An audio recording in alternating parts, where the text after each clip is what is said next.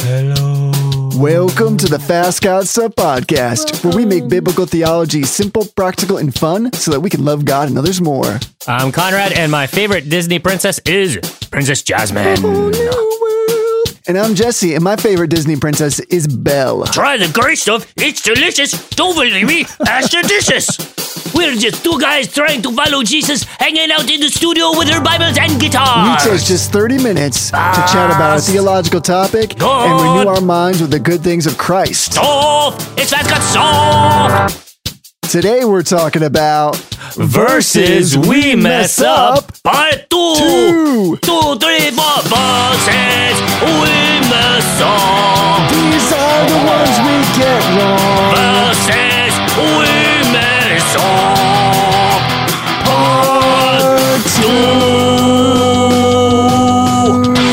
Oh, So flat. Take two. So Christians mess up verses all the time. Agreed. Factually correct. They kind of just find some verse that justifies whatever philosophy they have, and they use an out of context verse to support it. And there are some verses Christians mess up a lot more than others. So in today's episode, we're going to go over another two popular verses that we mess up so that we might be able to avoid falling into sin while at the same time calling that sin God's will. So here's two more coming at you. Start us off. Well, before we hit the verses, we first had to recap how to properly interpret scripture because there's a science to it. And Jesse, what is the technical term for interpreting scripture? That word is hermeneutics. Right. So you can't just find a verse and make up your own meaning. Right. So the point is that times change, applications may vary, but the original author's meaning and intent and all the subsequent principles derived from that are fixed and eternal. Right. So there might be many applications, but there's one true meaning. Exactly. Now, things get complicated really quick because there are a number of biblical genres, literary genres. Like when Christ told the parable of the prodigal son, he wasn't saying that it was an actual historical account. So, knowing the biblical genre is the trick to understanding the passage. And we're going to list all the biblical genres right now. There's a few biblical genres for you mm-hmm. A parable, poetry, and history. Oh, baby. Narrative, epistle, and prophecy. Law and wisdom, apocalyptic. There's a bunch for you to pick. Knowing the biblical genre is the trick. And on top of that, complicating matters even more, biblical authors used literary devices. There's Literary devices for you and me. Yeah, girl. Similes, metaphors, and allegories. Anthropomorphism, hyperbole. We're the greatest singers in history. Knowing the literary devices is the key.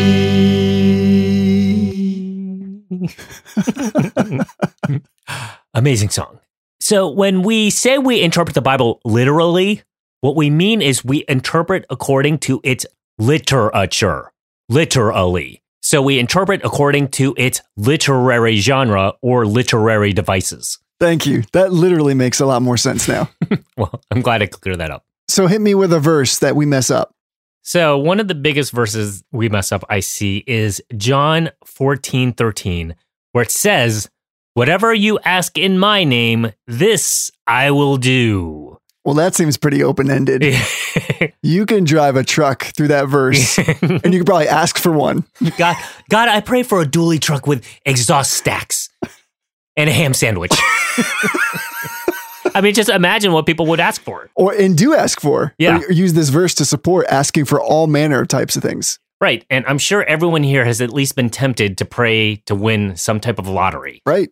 Or people will pray to have somebody fall in love with them or to get that promotion. And as long as you tack on In Jesus' name. it authorizes that prayer. Yeah. Yeah. It's like a Harry Potter spell. Right, exactly. So going back to the literary genres, what kind of literary genre is this? This is some history action right here. Right. And is there any literary device being used? Not necessarily because this is just straightforward. It's Jesus talking. Right. So now that we got that part of hermeneutics down, there's other two other things that we need to ask with hermeneutics. You It- bet there are. It's what's the story behind the passage and what was the author's intention? And the easiest way to remember that is in a song. Two, three, four. When you read a passage, When you read a passage, ask yourself this question what's the big idea? What's the story behind it? Who wrote it? And what was its intention? Where did it take place? When you read a passage, When you read a passage, ask yourself this question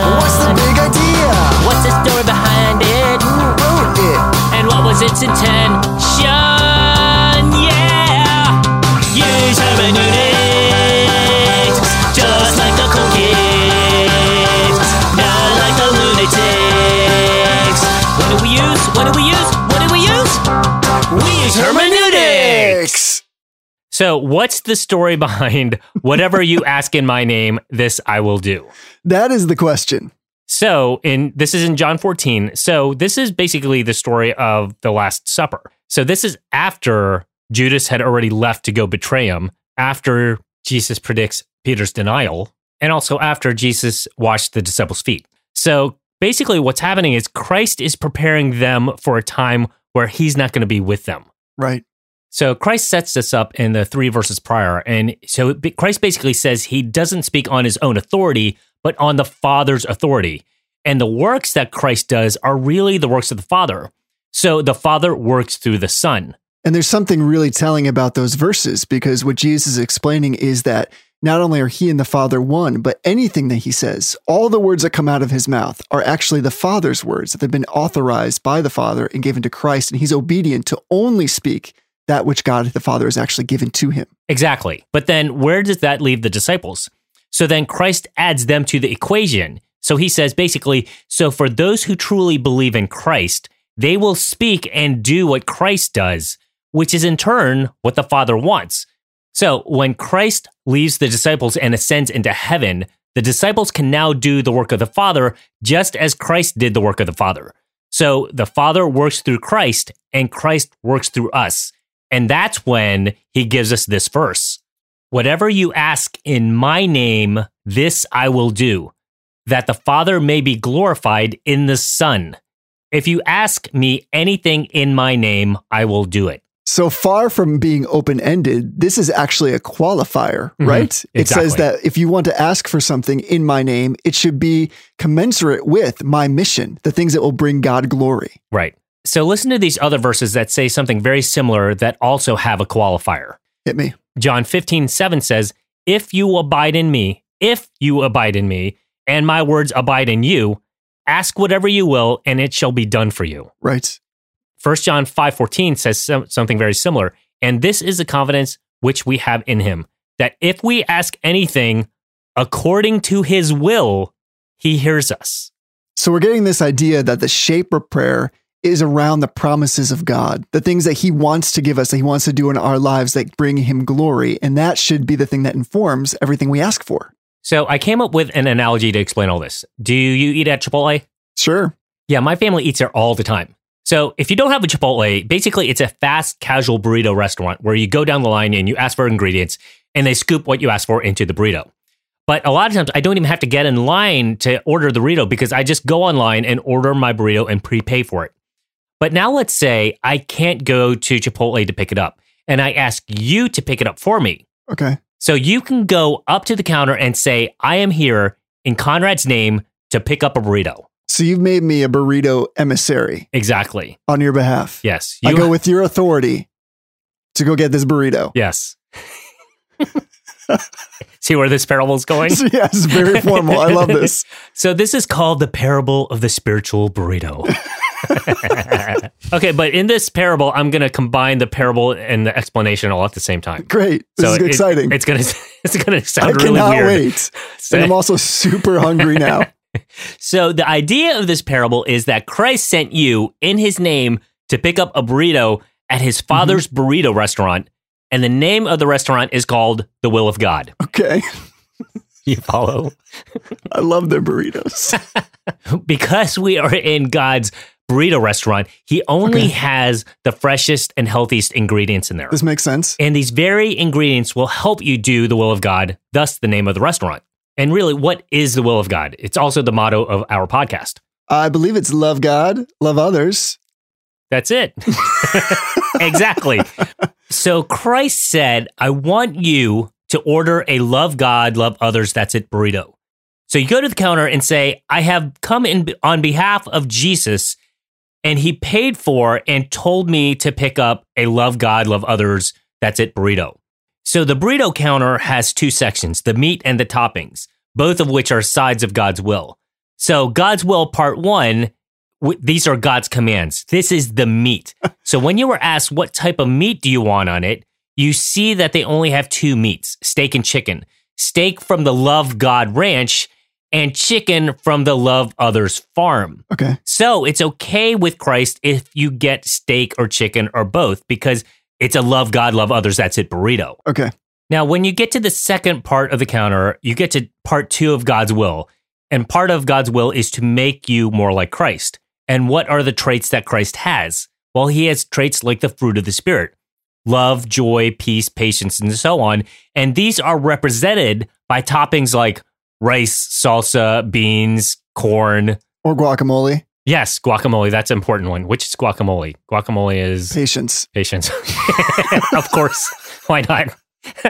What's sour cream? Kindness. What's love then? What's the overarching thing? Cilantro?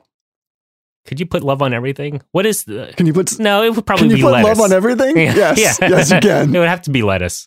Or oh, there's also cheese. cheese. Cheese. Love is definitely cheese. Okay, so love is cheese. in this- Everything's better with this- cheese. Everything is also better with love. That sounds like a song right there. Hold on, give me a sec.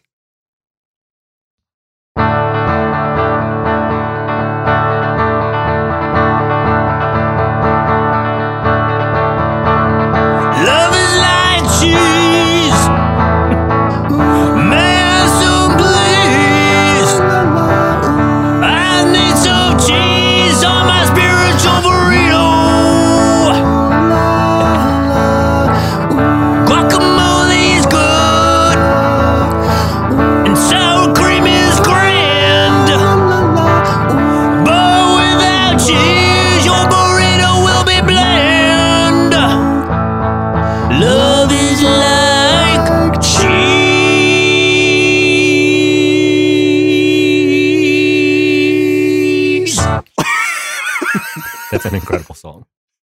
So, all these topics you're asking for on the burrito represent the Christ like traits you're asking for, such as the fruit of the Spirit, such as love, joy, peace, and patience, and humility. And the thing is, you can order as much fruit of the Spirit toppings as you want because these toppings are compatible and they enhance the meat. So, in fact, the more fruit of the Spirit toppings you have love, joy, peace, patience, humility, etc. the better you can love God and love others, the better the meat tastes. Okay. Okay, now, what if you got up to the counter and when they asked you what type of meat that you wanted, you responded with, I want chocolate ice cream. I mean, you can ask for it, but they're not going to give it to you because they don't serve it there. Exactly. And it goes beyond that because remember, we're only there at the restaurant because we are an ambassador for Christ, right? We're asking for what Christ wants. Right. And Christ didn't ask for an ice cream sundae.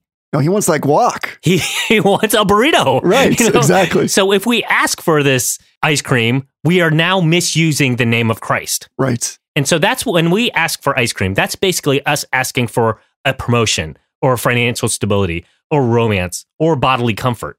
Because at the end of the day, you're praying for temporary earthly comforts, not Christlikeness or the ability to love God and others more. It all comes down to the heart.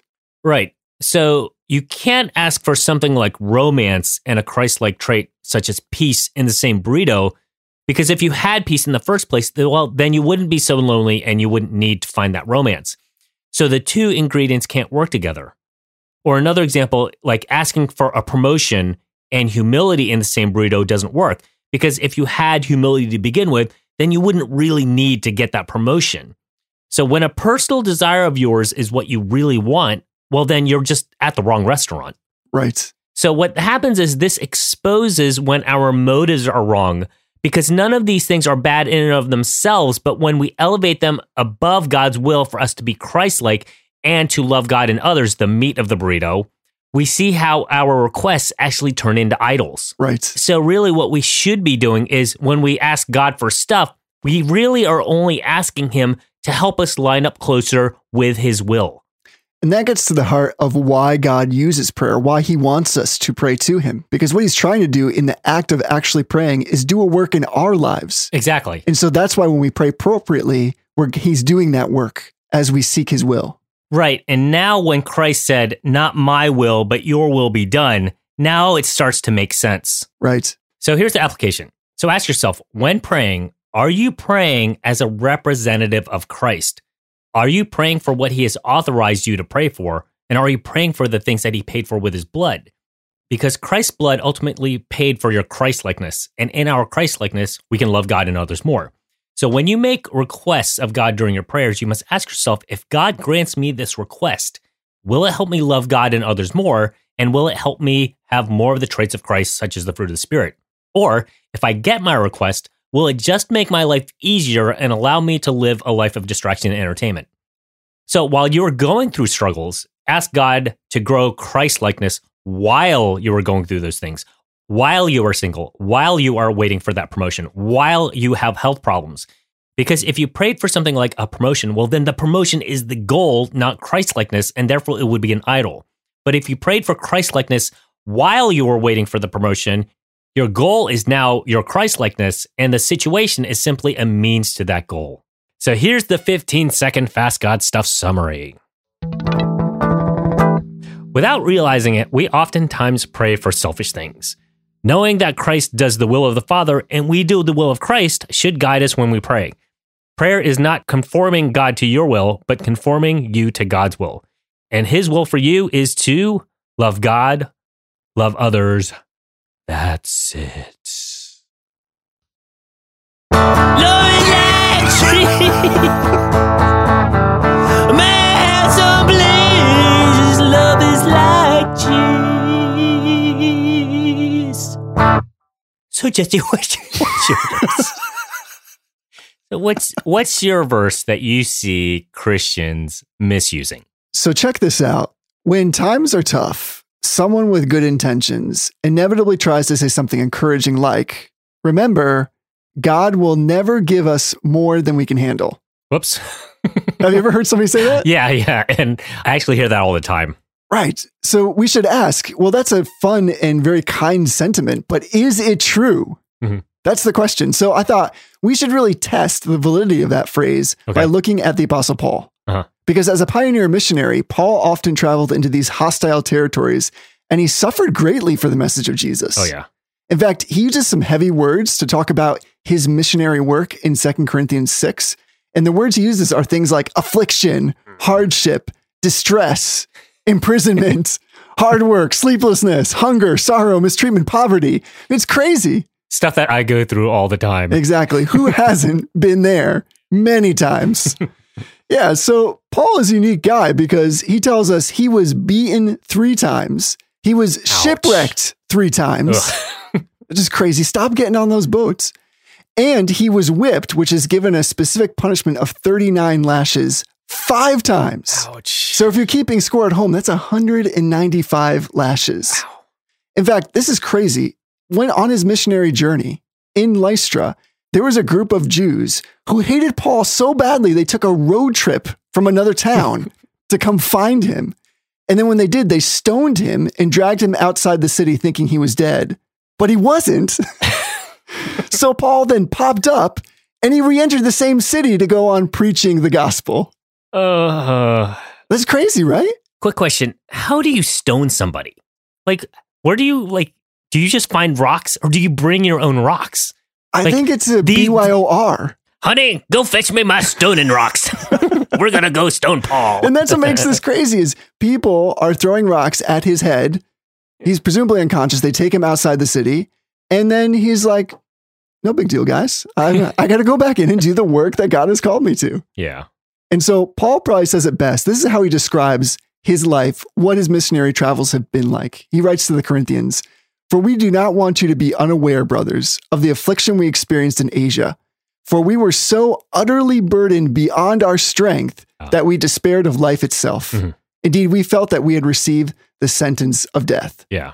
So it sounds to me like Paul had way more than he could handle, unless we're assuming that Paul is like a superhuman person Yeah. and he could handle people throwing rocks at his head. Uh, being stoned to death. Right. Okay, that's like when you're completely unconscious. That was something more that you can handle Right. because you are literally unconscious. Exactly. You certainly cannot handle that. So the question then becomes well, why were all these things happening? And Paul, luckily, gives us an answer to that question himself in the same letter. He writes, But that was to make us rely not on ourselves, but on God who raises the dead. Exactly. There it is. So God was teaching Paul not to rely on his own strength, but to rely upon the strength that comes from God, the same strength and power that God exerted when he raised Christ from the dead. exactly. Because we can't handle it, we have to rely on Him. The lesson here is clearly from Paul that God will give us more than we can handle to bring us to the end of ourselves so that we realize our very life, our breath, our sustaining power comes only from him. Exactly. So, where then does this idea that God will not give us more than we can handle come from? And it's actually a spin-off or a misinterpretation of 1 Corinthians 10 13. Right.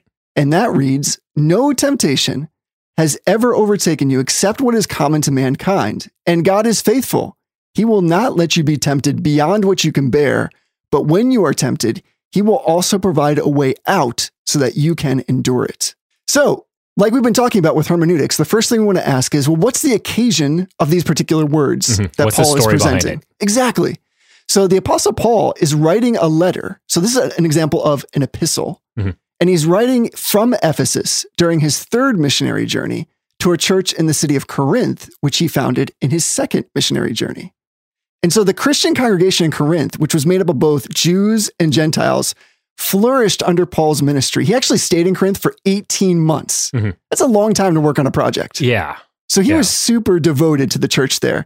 And since Paul had taught them the gospel and its implications at length and in depth, Paul had reason to expect some spiritual maturity from these Corinthian Yeah. Christians. Uh, But the letter reveals that the Corinthian church, instead of maturing in that period, yeah. They were a mess. exactly, they had all these problems, including things like division, abuse of the Lord's Supper and baptism, disorder during worship services, confusion about the resurrection and the proper exercise of the Christian's liberty in the gospel, and extreme moral laxity. Mhm.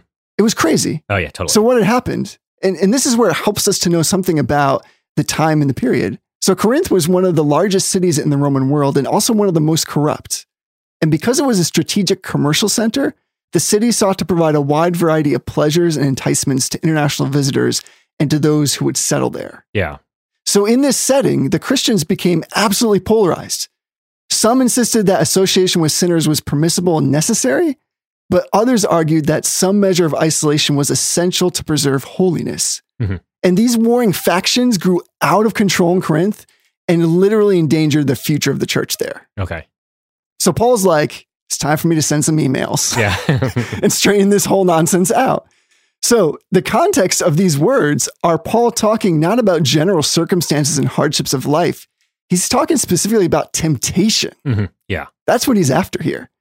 And Paul is warning the Corinthian Christians about the dangers of being overly confident in their ability to resist temptation. Yeah. So now that the Corinthians were Christians, they no longer worshiped idols, but they still wanted to participate in the social life of the city in which they lived. Mhm.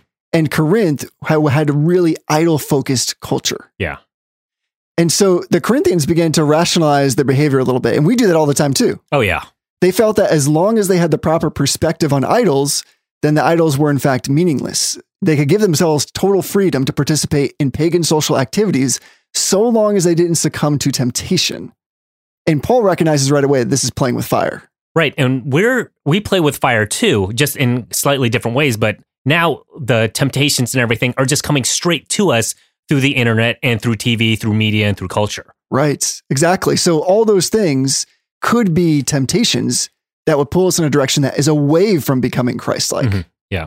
So, what is this verse really about then? Okay. First thing we learn is that temptation is not sin. Right. And that's a wonderfully liberating thought Yeah. because that means that when we are tempted, we can shut that down by the power of God and Right. move away from sin rather than toward it. Right. And remember, Christ was tempted. Exactly. And that leads to the second thing that this verse is really about. And that is that no one should ever say that they had no choice but to sin because the temptation was far too great and there was no way to escape it. Mhm.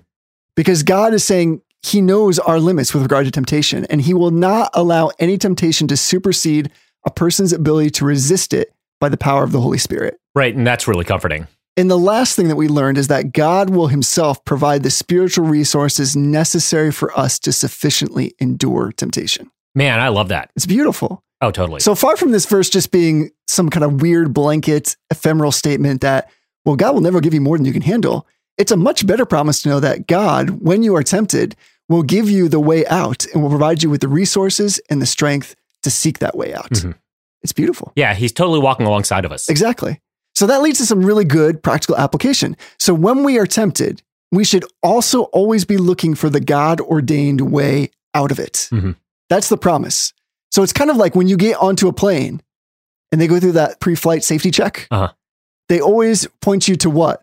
The exit. Exactly. And so that's the way we should always be thinking. In fact, we should be preparing ourselves for that exit. So, for example, if you're going on a road trip or even just driving to work and you know that you are tempted when you are driving to experience road rage, then perhaps one of the things you could do to look for the exit ahead of time is bring some good quality worship music with you in the car, Mhm. knowing that you're going to be tempted to react in one way. And this music might help orient your mind and your emotions in another direction. Right. And something else that you can do too is just have a couple verses ready beforehand because you know that you're going to run into bad drivers. You know you're going to get upset at red lights. So you can prepare yourself beforehand just saying, okay, when I hit a red light or I run into an annoying driver, these are the verses I'm going to say. So you hit that red light and then you can say, God, thank you that I can count it all joy because you're growing my faith in this, or that all things work together for the good of them that love God. Yes. And that dovetails so nicely with what you just communicated about praying in Jesus' name, Mhm. seeking that as an opportunity to do that, getting your mind basically ready so that when the temptation comes, you can find the way out and go through that door right away. Right. And that leads to the second practical application, and that is commit some scripture to memory. Our best weapon against temptation is the scripture, or as Paul calls it, the sword of the spirit. Right. So to have that on your mind and then to be able to put it on your lips in that moment is a way to reorient yourself away from the temptation, away from sin, toward becoming more like Jesus. So here's the 15 second fast God stuff summary. When it comes to life's hardships and difficulties, the Bible teaches us that we should be prepared to receive more than we can handle so that we can learn to rely on God and not ourselves. However, there is an area where God will graciously not allow us to encounter more than we can handle temptation.